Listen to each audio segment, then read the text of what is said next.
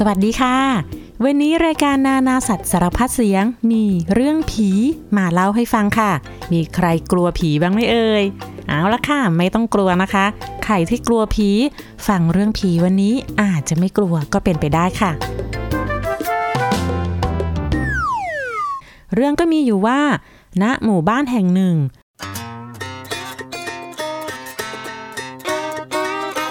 ในค่ำคืนอันเงียบเหงา ที่สารวัตรมีผู้คนมากมาย มาร่วมงานศพของยายนุ่มยายนุ่มแกอยู่ตัวคนเดียว คืนก่อนแกนอนหลับแล้วก็หยุดหายใจไปซะเฉยๆ คนในหมู่บ้านเขาก็เล่ากันว่า ก่อนยายนุ่มจะตาย มีนกแสกตัวใหญ่บินมาเกาะที่ยุ้งข้าว หรือห้องเก็บข้าวเปลือกของยายนุ่ม นกตัวใหญ่ หน้าขาวโพลน ตาโต มันจ้องหน้าทำคอสายยึกยักไปมา เหมือนกับจะเรียกให้ยายนุ่มไปอยู่ด้วย มันร้องอยู่สองที แล้วก็บินจากไป จากนั้นไม่กี่วันยายนุ่มก็นอนหลับแล้วก็ตายไป ผู้คนในหมู่บ้านก็เลยร่ำลือถึงอาถรรพ์นกแสก นกแห่งความตาย ตัวแทนยมทูตที่มาเกาะบ้านใคร นั่นหมายความว่าบ้านนั้นจะต้องมีคนตาย นกแสกมาเกาะบ้านยายนุ่ม แล้วยายนุ่มแกก็ตาย เพราะอาถรรพ์นกแสกแน่ ๆ หลวงพ่อนั่งอยู่ในศาลาได้ยินผู้คนพูดคุยกันเช่นนั้น จึงพูดว่า ก็คุณหมอเขาบอกแล้วไม่ใช่เหรอว่ายายนุ่มนะ่ะแกตายเพราะหัวใจล้มเหลว แกเป็นทั้งเบาหวานความดันโรคหัวใจ เรื่องนี้ไม่น่าจะเกี่ยวกับนกนะ ป้าแดงก็ตอบกลับว่า แต่ถ้านกตัวนั้นไม่มาหายายนุ่มยายนุ่มแกก็คงไม่ด่วนตายแบบนี้หรอกค่ะหลวงพ่อ ท่านใดนั้นเองก็มีเสียงประหลาดดังแทรกขึ้นมา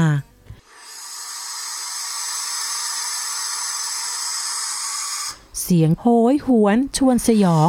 คนในสาราวัดเงียบกริบ ทุกคนมองหน้ากันเลิกลัก หลวงพ่อเจ้าขาสายสินน้ำมนต์ข้าวสารเสกมีพร้อมไหมเจ้าคะถ้าจะไม่ดีแล้วล่ะคืนนี้ ป้าแดงพูดขึ้น หลวงพ่อก็เลยถามด้วยความสงสัยว่า จะเอามาทำไมละโยม ก็เอามาไล่ผีสิเจ้าคะ นี่มันเสียงผีเปรตชัดๆ โอ้ยน่ากลัวจริง ๆ เลย พุทโธธรรมโมสังโฆอย่าได้มาหลอกหลอนกันเลยป้าแดงพูดขึ้นด้วยความกลัว หลวงพ่อก็เลยถามว่า แล้วโยมเคยได้ยินเสียงเปรตเหรอ ถึงรู้ว่านี่คือเสียงเปรตน่ะแหมไม่เคยได้ยินหรอกค่ะ เคยแต่ฟังเขาเล่ากันมา เคยอ่านเรื่องที่เขาบอกต่อๆกันมา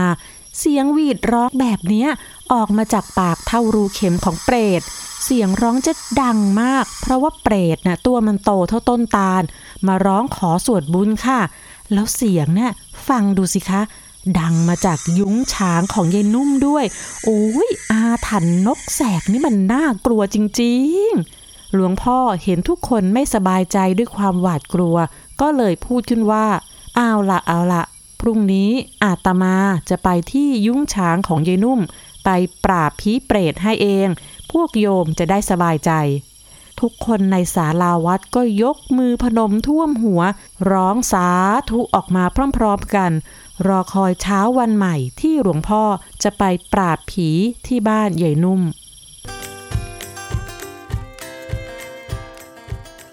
เช้าวันรุ่งขึ้น หลวงพ่อเดินทางมาที่ยุ้งข้าวของยายนุ่ม มีชาวบ้านตามมาดูพิธีปราบผีหลายคน ป้าแดงมองดูหลวงพ่อที่มาตัวเปล่า ถือไฟฉายมาหนึ่งอัน ไม่มีศาสตราอาวุธ เครื่องรางคล้องขลังใด ๆ มาจัดการกับผีสักอย่าง จึงถามว่า หลวงพ่อเจ้าขา นี่จะปราบผีมือเปล่าเหรอคะ ไม่ต้องใช้อะไรเลยเหรอ หลวงพ่อก็ตอบว่า มีสิ นี่ไงว่าแล้วหลวงพ่อก็ยกไฟฉายให้ดู นี่น่ะแหละคะ อาวุธปราบผีป้าแดงทำท่าผิดหวัง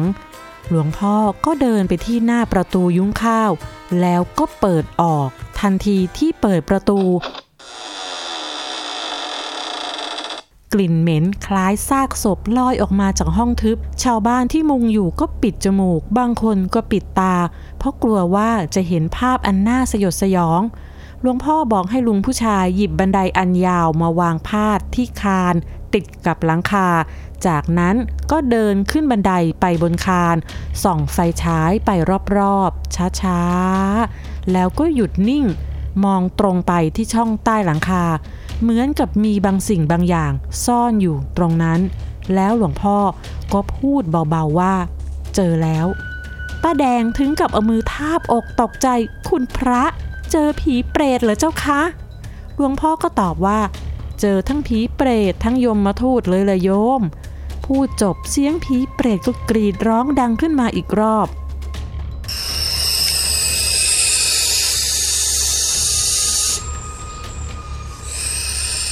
ดังมาจากตรงช่องใต้หลังคาที่หลวงพ่อบอกว่าเจอแล้วนั่นแหละ แล้วหลวงพ่อก็ให้ลุงผู้ชายส่งโทรศัพท์ให้ จากนั้นก็กดโทรศัพท์เพื่อถ่ายคลิปตรงช่องใต้หลังคา แล้วก็ลงมาจากบันได ส่งภาพคลิปในโทรศัพท์มือถือให้ทุกคนดูแล้วบอกว่า นี่แหละ ผีเปรตที่ส่งเสียงร้องให้พวกโยมได้ยิน ชาวบ้านก็มามุงดูภาพในคลิปวิดีโอนั้น ภาพที่เห็นก็คือ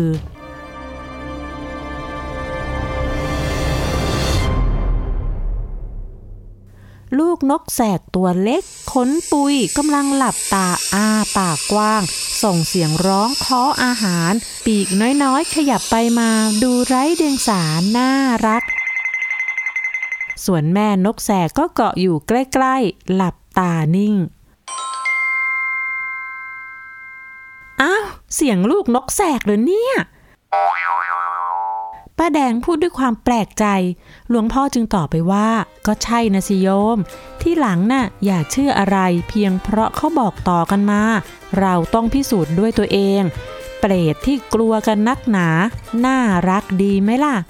แต่ป้าแดงก็ยังสงสัยว่า แล้วทำไมยายนุ่มแกถึงได้ตายหลังจากเจอกับนกแสก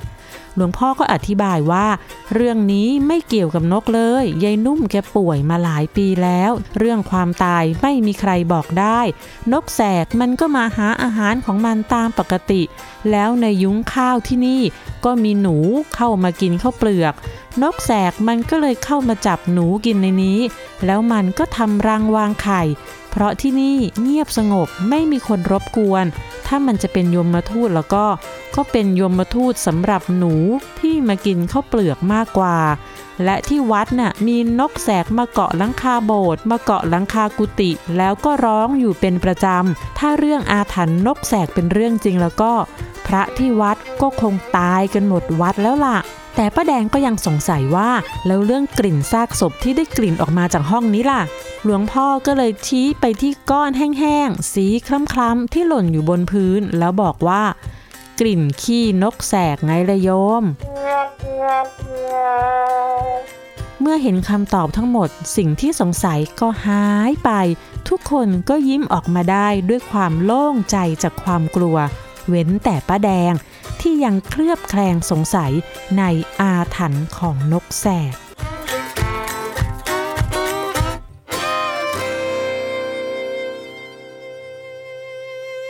ถ้าจะถามคุณผู้ฟังนะคะว่าเชื่อในอาถรรพ์นกแสกหรือเปล่า ก็คิดว่า ยุคนี้คนที่เชื่อในอาถรรพ์ก็คงจะมีน้อยลงแล้วล่ะค่ะ เพราะว่าการที่ใครจะเจอนกแสกไม่ใช่เรื่องง่าย ๆ เลยนะคะ เอาเป็นว่าถามคำถามนี้ดีกว่า ว่าเด็กๆเเดี๋ยวนี้เขารู้จักนกแสกกันหรือเปล่านกแสกคืออะไรคะทำไมรู้จักครับนกแสกเหรอ หนูไม่เคยเห็น หนูไม่เคยรู้จัก ไม่เคยได้ยินด้วย เคยได้ยินชื่อแต่ว่าไม่เคยเห็นตัวจริงครับ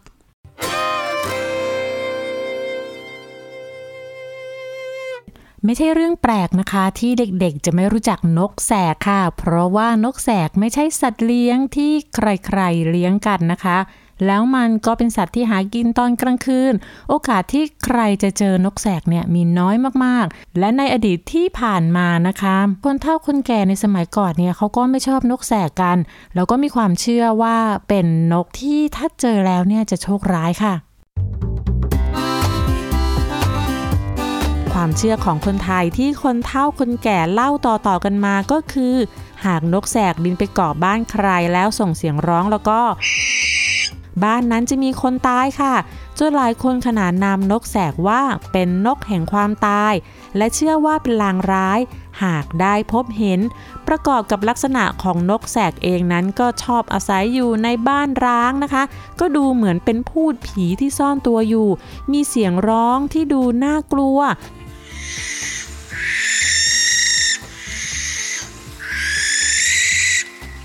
มีขนท้องเป็นสีขาว มีหน้าเป็นสีขาว ที่ดูล่องลอยอยู่ในความมืด บางคนก็เชื่อว่านกแสกเป็นพาหนะของพญายม พญายมเนี่ยเป็นเจ้าแห่งความตาย ที่จะพาวิญญาณของคนตายไปสู่ยมโลก ถ้าจะพูดถึงความเชื่อเกี่ยวกับนกแสกไม่เพียงคนไทยที่มีความเชื่อนะคะ คนที่ประเทศอื่นๆ ก็มีความเชื่อเช่นกันค่ะ อย่างคนอินเดียก็มีความเชื่อทั้งดีและไม่ดี นั่นก็คือนกแสกเป็นนกที่อยู่ตระกูลเดียวกันกับนกฮูก ซึ่งเป็นพาหนะของพระยม พระยมก็เป็นเจ้าแห่งความตาย ดังนั้นเมื่อได้ยินเสียงนกแสกร้องเมื่อไหร่ ก็แสดงว่าพระยมจะมาเอาชีวิตคนคนนั้น และไม่เพียงเป็นพาหนะของพยม ก็ยังเป็นนกของพระลักษมี ผู้เป็นเทวีแห่งความเจริญงอกงามทางการเกษตรด้วย ยังชาวยินดูในแคว้นเบงกอลที่ประเทศอินเดียก็เชื่อว่า ถ้านกแสกมาทำรังที่บ้านใคร จะนำโชคดีมาให้ค่ะ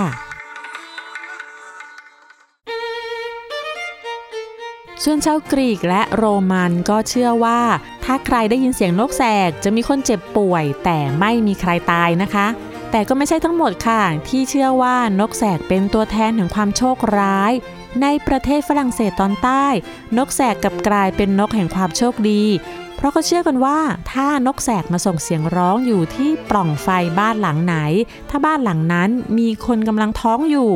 จะได้ลูกสาวค่ะ แต่ถ้าไม่อยากได้ลูกสาวแล้วก็เขาให้โยนเกลือเข้าไปในเตาผิงไฟ แล้วหญิงท้องคนนั้นก็จะให้กำเนิดเด็กผู้ชายแทนเด็กผู้หญิงค่ะ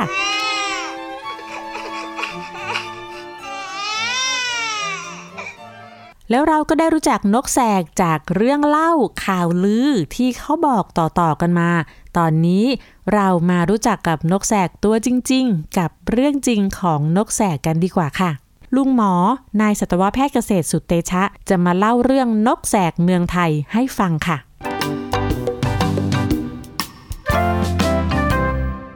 นกแสกในประเทศไทยเป็นหนึ่งในนกที่คนไทยเนี่ยรู้จักน้อยมากนะครับส่วนใหญ่จะไปรู้จักทาง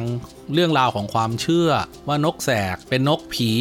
นกที่ไปเกาะบ้านไหนก็จะทำให้คนในบ้านนั้นตายนะครับ ความจริงแล้วนะครับ ทางหลักวิทยาศาสตร์ นกแสกอาศัยอยู่ทุกที่นะครับ ทั้งในบ้านเรือนคนในโรงงานในโรงเรียน ตามวัดขอให้ที่แห่งนั้นเนี่ยมีหนูให้มันกิน มันอยู่ทุกที่ครับ นาข้าวสวนผลไม้ ถ้ามันมีหนูให้มันกินเนี่ยมันอยู่ทุกที่ เป็นหนึ่งในนกที่ช่วยคนนะครับ ช่วยกินหนูกำจัดหนูในบ้านของเรา เราเรียกว่านิเวศบริการ นิเวศบริการคือสัตว์ป่ามา ช่วยให้คนเนี่ยมีชีวิตที่ดีขึ้น โดยไม่คิดค่าใช้จ่ายหรือว่าฟรีนั่นเองนะครับนกแสกปกติเราก็จะพบอยู่ที่วัด เพราะว่าตามบ้านเรือนคนไม่ชอบคนบันไล่ นกก็ไม่มีที่อยู่ต้องอยู่ตามวัดอ่าและตามวัดเนี่ยก็จะมีกองขยะกองขยะก็จะมีหนูนะครับนกแสกก็อาศัยกินหนูอยู่ตามวัดนี่แหละครับ แล้วก็เวลานกแสกทำรังวางไข่ก็มักจะไปทำรังวางไข่ตามซอกตามหลืบในโพรงไม้มั่งซอกตึกมั่ง แล้วก็เลี้ยงลูกกันต่อไป แล้วก็นกแสกเนี่ยชาวนาเนี่ยถือว่าเป็นสัตว์ที่มีบุญคุณกันเลยนะครับ เพียงแต่ว่าชาวนาจะมองไม่เห็น เพราะว่านกแสกมันหากินในเวลากลางคืน ซึ่งเป็นเวลาที่เราอยู่ในบ้านแล้วก็พักผ่อนนอนหลับแล้ว เวลากลางคืน เวลาหนูออกมาหากินเนี่ยนกแสกก็จะไปจับกินเลยนะครับเป็นอาหารตามปกติ 1 คืนเนี่ยนกแสกตัวเต็มวัย1ตัวนะครับจะสามารถกินหนูได้ถึง3ถึง5ตัวนะครับเป็นอาหารในทุกๆวัน เพราะฉะนั้น 365 วันต่อปีคูณ 5 ก็เกือบเกือบ 2,000 ตัวเลยนะครับในแต่ละปีที่ผ่านๆไปนกแสกหนึ่งตัวเนี่ยช่วยชาวนากินหนูเป็นพันตัว แล้วในประเทศไทยเนี่ยถ้าเรามีนกแสกกันเยอะๆ แทนที่เราจะไปเสียยาฆ่าหนู หรือว่าเราจะต้องไปดักหนู เราก็ไม่ต้อง เพราะว่านกแสกเขาช่วยบริการเรานะครับ หรือว่าเรียกอีกอย่างว่านิเวศบริการ ที่จังหวัดชุมพร มีสวนปาล์มขนาด 5,000 ไร่เลยนะครับ เป็นของบริษัทขนาดใหญ่มากนะครับ เขาก็ประสบปัญหาว่าหนูเนี่ยไปกัดกินผลปาล์ม ปาล์มก็คือพืชชนิดหนึ่งที่เราเอามาสกัดเป็นน้ำมันปาล์ม แล้วก็ใช้ทอดอาหารที่บ้าน ทีนี้สวนปาล์มเขาก็ประสบปัญหาหนูเนี่ยมากัดกินผลปาล์ม แล้วก็เสียหาย เวลาไปขายก็ไม่ค่อยได้ราคา เขาก็ซื้อยาเบื่อหนู แล้วก็มาวางยา ปรากฏว่าอาหารในสวนปาล์มก็คือผลปาล์มเนี่ยมันมีมากมาย หนูมันก็ไม่จำเป็นจะต้องมากินยาฆ่าหนู เพราะมันอิ่มก็ทำให้สำเร็จครับทำยังไงก็ทำให้สำเร็จอยู่มาวันหนึ่งก็ได้ไปศึกษาดูงานที่ประเทศมาเลเซีย แล้วก็ประเทศอินโดนีเซีย ก็พบว่าเขาเนี่ยใช้นกแสกครับมาเลี้ยงไว้ในสวนปาล์มแล้วก็ให้นกแสกช่วยกินหนูตามธรรมชาติเลยครับ โดยนกแสกหนึ่งครอบครัวพ่อแม่ลูกเนี่ยนะครับอาจจะมีลูก 3-5 ตัว จะปกครองพื้นที่สวนปาล์มประมาณ 3-5ไร่ เพราะฉะนั้นเนี่ยภายในพื้นที่ประมาณ 3-5 ไร่ก็จะมีครอบครัวนกแสกเนี่ยหนึ่งครอบครัว แล้วก็นกแสกจะทำหน้าที่อย่างแข็งขันเลยครับ เพราะว่าปกติตามธรรมชาติหนูก็คืออาหารหลักของนกแสกอยู่แล้ว มันก็จะกินทุกวันทุกวันจนอ้วนพีออกลูกได้ แล้วก็พอออกลูกมาเขาก็เอาไปตั้งครอบครัวใหม่ในอีกพื้นที่ติดกัน แล้วก็ทำไปเรื่อยๆทำไปเรื่อยๆ จนปัจจุบัน แทบไม่ได้เสียเงินซื้อยาฆ่าหนูเลยครับแล้วก็ผลปาล์มได้มาเต็มเม็ดเต็มหน่วยเพิ่มขึ้นขายได้ราคาดีขึ้นครับ อันนี้ก็เกิดจากแรงงาน แล้วก็การเข้าใจธรรมชาติของนกแสก แล้วก็เลือกใช้ให้นกแสกสร้างประโยชน์กับคน แล้วก็เป็นตัวอย่างที่ดี คนและนกสามารถอยู่ร่วมกันได้ แล้วก็พึ่งพากันครับ เพราะฉะนั้นเนี่ยอย่าไปเชื่อพวกเรื่องราวที่เล่าสืบต่อกันมา โดยไม่มีเหตุผลนะครับ เราควรจะฟังข้อมูลให้รอบด้าน แล้วก็ค่อยตัดสินใจว่าจะเลือกเชื่อในเรื่องใดนะครับ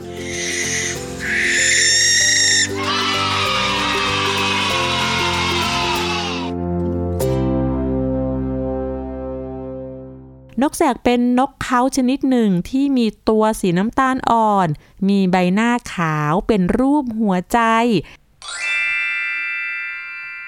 มีตาโต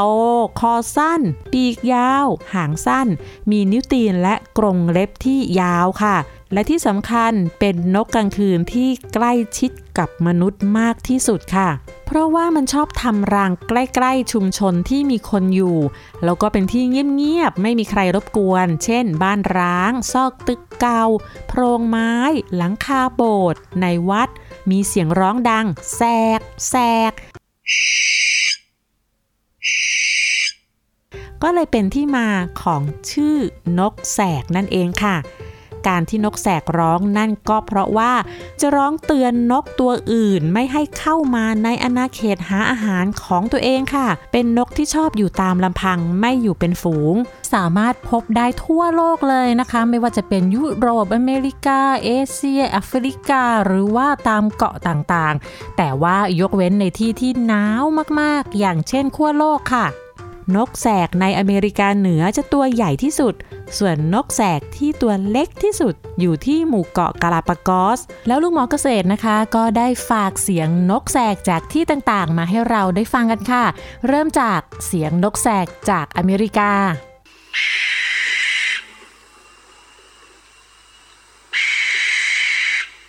เสียงนกแสกจากประเทศอังกฤษ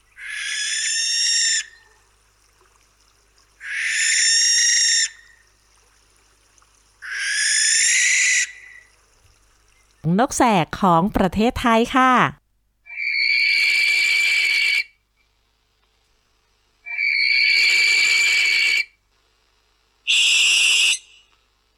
และมีแถมอีกนิดนึง นี่ก็คือเสียงลูกนกแสกค่ะ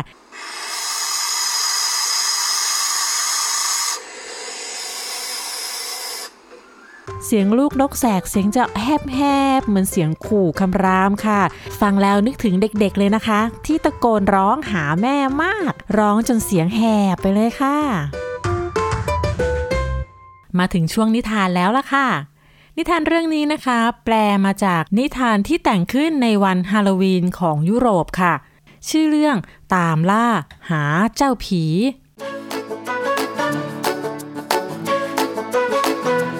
ในยุ้งฉางกลางทุ่งนา ที่นี่มีหญ้าแห้งที่เก็บทิ้งไว้หลายปี แล้วก็ไม่มีใครเข้ามายุ่งเกี่ยววุ่นวายมาหลายปีแล้ว บรรดานกล่าเหยื่อกลางคืน เช่น นกฮูก นกเขาก็มารวมตัวกันเพื่อประชุมเรื่องสำคัญ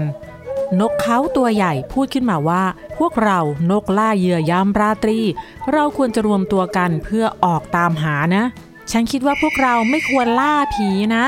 นกฮูกสีน้ำตาลตัวหนึ่งพูด แต่นกเขาตัวเล็กก็ถามขึ้นมาว่า แล้วผีคืออะไรหรอ นกเขาตัวใหญ่กล่าวเสียงดัง มันเป็นสิ่งที่น่ากลัวมาก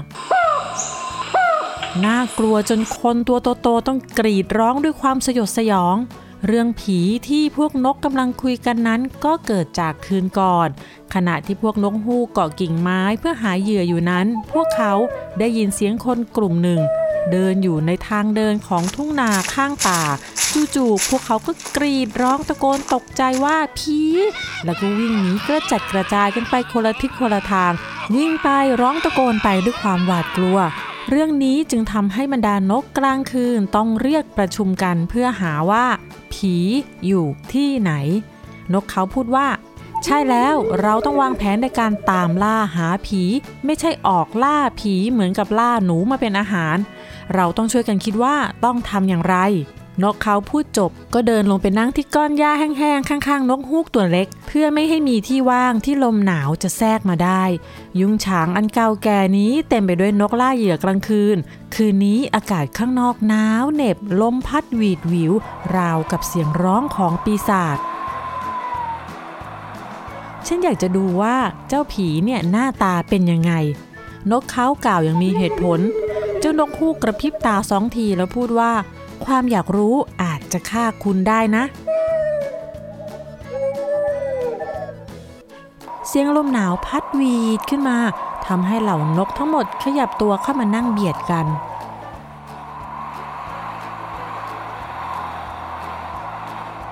แต่ฉันไม่คิดว่าผีจะกินนก นกเขาพูดอย่างมั่นใจ เพราะพวกนกล่าเหยื่อไม่กลัวอะไรบนท้องฟ้ายามค่ำคืน และไม่เคยพบเจอผีเจ้านกเขาตัวใหญ่พูดเสียงดังเพื่อให้แน่ใจว่าทุกคนได้ยินเขา แล้วเจ้านกฮูกตัวเล็กก็พูดด้วยความหวาดกลัวว่า แต่ฉันเคยได้ยินคนเขาคุยกันนะ ว่าผีน่ะมันกินเลือดด้วย เมื่อพูดจบก็กระเถิบเข้ามาเบียดกันให้แน่นขึ้น แล้วก็พูดต่อว่า ถ้างั้นพวกเราทั้งหมดเนี่ยก็ออกเดินทางไปด้วยกัน เผื่อว่าจะต้องต่อสู้กับเจ้าผีร้าย เราจะได้ช่วยกันนะ อากาศข้างนอกหนาวขึ้นเรื่อยๆ แต่ดวงจันทร์ยังส่องสว่างกระจ่างฟ้ายามเที่ยงคืน นกฮูกและนกเขาหลายตัว บินทะยานขึ้นเหนือทุ่งนา และพุ่มไม้ ไปจนถึงชายป่าที่เก่าแก่ อย่างเงียบเชียบ เพื่อค้นหาสิ่งที่ซ่อนอยู่ อะไรคือสิ่งที่เรียกว่าผีหรือปีศาจพวกนกเหล่านี้ก็ไม่เข้าใจ รู้ว่ามันเป็นบางสิ่งที่ผู้คนเขากลัวกันนักหนานกเขาตัวโตบินไปเกาะกิ่งไม้แห้ง แต่โชคร้าย กิ่งไม้ผุหักลงทันทีที่โดนเกาะเจ้านกเขาหล่นตุ๊บลงบนพื้น ปีกของเขาติดกับตะข่ายดักปลาที่คนในหมู่บ้านวางทิ้งไว้ มันพยายามสลัดปีกให้หลุดออก แต่มีบางสิ่งปรากฏตัวขึ้นข้างหลัง บางสิ่งที่เงียบเชียบ แผ่วเบา ราวกับควันบางๆ นกเขาหันไปมอง แต่ก็ไม่เห็นอะไร นั่นใครน่ะ นกเขาตะโกนถาม มีเพียงเสียงใบไม้ร่วงเท่านั้นที่ตอบกลับมา นกเขามองลึกเข้าไปในพุ่มไม้ในป่า ที่ซึ่งแสงจันทร์ได้จางหายไปในเงามืด มีเงาซีดๆขาวโพลนลอยไปลอยมาในนั้น หัวใจของนกเขาเต้นแรง มันคือผีที่ใครๆหวาดกลัวแน่ๆ แต่ฉันเป็นนกเขา ฉันต้องไม่กลัวสิ่งใดบนท้องฟ้า นกเขาลุกขึ้นกลางปีก สลัดตะข่ายที่ติดปีกออกไป แล้วก็บินเข้าหาเจ้าผีหน้าขาวทันที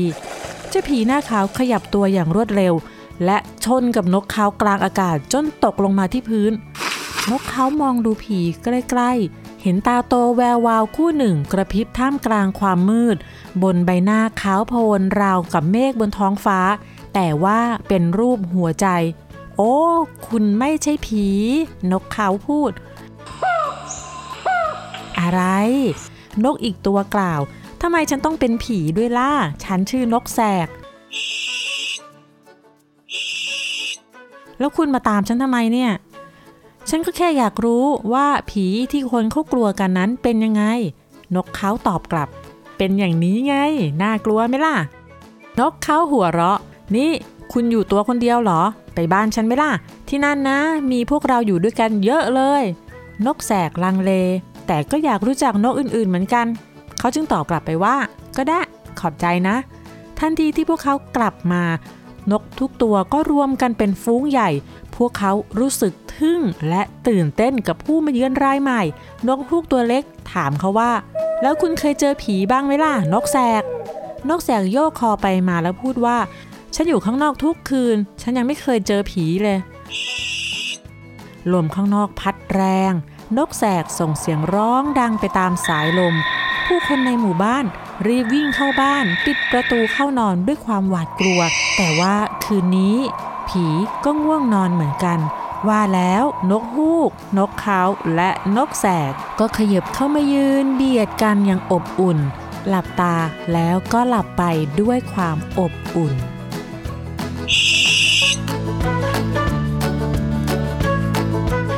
และทั้งหมดนี้ก็คือเรื่องราวของนกแสกนะคะ แล้วพบกันใหม่ในคราวหน้า วันนี้สวัสดีค่ะ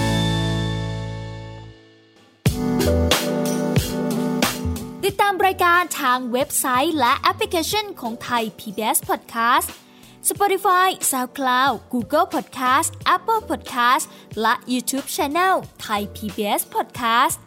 Thai PBS podcast. View the world via the voice.